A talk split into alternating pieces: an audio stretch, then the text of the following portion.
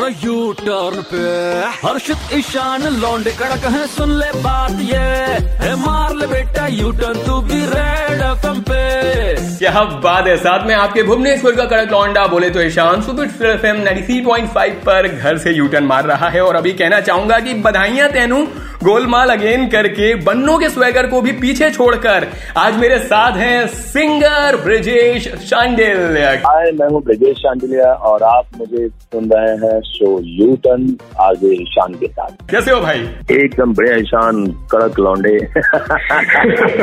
कैसे हैं आप लोग और कैसे हैं सुनने वाले सभी लोगों से? आप लोगों की ज़्यादा कनेक्टिविटी चल रही है सबसे बातचीत चल रही है। आपकी आवाज़ सुनकर बहुत अच्छा फील हो रहा है अब और सुनने वाले भी जो है वो भी एकदम तरोताजा टाइप हो गए होंगे। Oh thank you so much अच्छा तो मुझे आप ये बताइए कि ये गोलमाल जो आपने किया था गोलमाल अगेन गाना गाया था वो मतलब किस तरह से आपने गोलमाल करके वो गाना हथियाया है? वो गाना सीधा सा सीधा आ गया और गोलमाल बस नाम रह गया उसका।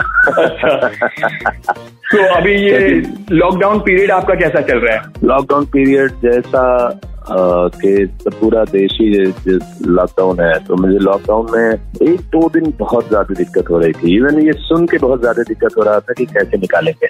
बड़ी घबराहट की हो रही थी कि यार, हम हमेशा महफिल में रहने वाले आदमी हैं, हमेशा लोग हमारे इर्द गिर्द होते हैं और हम लोगों के बीच में रहते हैं। ये कैसे जाएगा अगर ऐसा हो गया तो? एक दो दिन बहुत ज़्यादा दिक्कत हुई है। बहुत ओहो। है।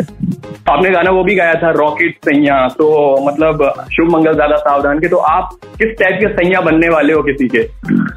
भविष्य में बिल्कुल ऐसा ही होने वाला है। लेकिन अभी फ़िलहाल लॉकडाउन हटे तो। अच्छा मतलब बहुत जल्द तो- चटमंगनी पट ब्याह की तैयारी में हो आप। ऐसा भी नहीं है। इससे इतना ध्यान अभी नहीं है फ़िलहाल। हम लोग बेहतर होगा कोरोना पे ध्यान दें और अपने गानों पे ध्यान दें। बिल्कुल ये कोरोना से याद आया कि रेड एफ़ ने बहुत अच्छा इनिशिएटिव लिया है केयर कोरोना 21 दिन स्टे इन तो आप इस इनिशिएटिव के लिए क्या कहना चाहोगे? मेरा यही कहना है कि सभी लोग सीख गए हैं कि कैसे रहना है और किस तरह से रहना है और आसपास अपने लोगों को अवेयर रखना है। मैं मुंबई की खास करके इसलिए बात करना चाहूँगा कि मैं मुंबई में हूँ इस वक्त। मैं कहीं नहीं घर गया मैं कहीं नहीं भागा और अवसर भी था भागने का। लंबा मौका मिला था। ऐसा नहीं है कि एक आध दिन पहले मैं समझा। हम लोग महीने भर से इस बात को लेकर अवेयर हैं। बाकी जो लोग घर में बोर हो रहे हैं बैठे बैठे उनके लिए आपका क्या मैसेज है? जो घर में बोर हो रहे हैं बैठे बैठे मुझे लगता है कि उन लोगों को अपने अपने बचपन के सारे खेल खेलने चाहिए अपने मम्मी पापा के पास है तो आप बच्चे हो जाइए थोड़े बड़े भी हों तो भी बच्चे हो जाइए और जो बच्चे हैं वो तो खेलना जानते ही हैं। कुछ कुछ उसमें तड़का भी लगा लिया करें पकौड़ियाँ भी खा लीजिए हम्म। जो जो आपके लोकल डिशेज होते हैं। उन्हें भी बना के और बनवा के खाइए और खास करके पुरुषों के लिए कि उन्हें इस वक्त झाड़ू पोछा सब कुछ में हाथ बटाना चाहिए। बिल्कुल। सो अभी कोई ऐसा गाना वाना आप बना रहे थे? मैंने सुना था कि कोरोना वगैरह के लिए भी आपने कुछ सोचा है तो अगर दो लाइन शेयर करना चाहो उसकी। मेरा एक अभी कोरोना पे गाना बना दिया है हमने और उसे रिलीज़ भी करने वाले हैं। आपके थ्रू ही लोगों को सुनने मिलेगा और ये मुझे लगता है कल हम शेयर करेंगे इसको। मैं थोड़ा गा के भी सुनाऊँगा। जिसम से हम दूर दूर दिल से तू करीब है। फैल रहा ताज़े है सब सब के रकीब है। खामोश है दाम सारे, चुपचाप खड़ा आसमानी परिंदे कह रहे देखो धरती लॉकडाउन है। कमरों में ख्वाहिश लड़ रही, तड़प सबकी बढ़ रही, अब नैया पार करो ना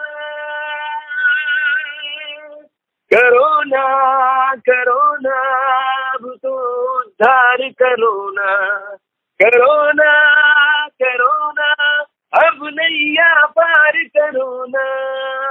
अमेजिंग अमेजिंग सच में गूज बम्स वाला टाइप का आपने गाया है और जितने भी लोग सुन रहे होंगे ना वो जहाँ पर भी होंगे ना वहाँ बैठ के ताली बजा रहे होंगे और उनके ना रोंगटे खड़े हो गए हो गए होंगे सच में। Thank you thank you so much Ishaan और मैं सुनने वालों को यही कहना चाहूँगा कि आप हैं तो हम हैं। आज मेरे साथ यू टर्न मार के कैसा लगा आपको? सवाल सवाल मज़ा आ गया। इसलिए कि ईशान आप बहुत सारी ऐसी नब्ज पकड़ लिए ऐसी जगहों पे बात किए।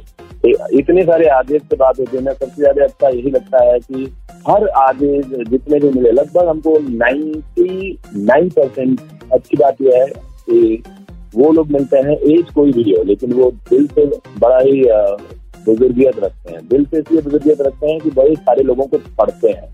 बड़े सारे लोगों को जानते हैं उनसे, उनके जीवन के बारे में जानते जानते हुए बैठे बिठाए उनके खजाने में एकदम एक भंडारा आ जाता है ज्ञान का।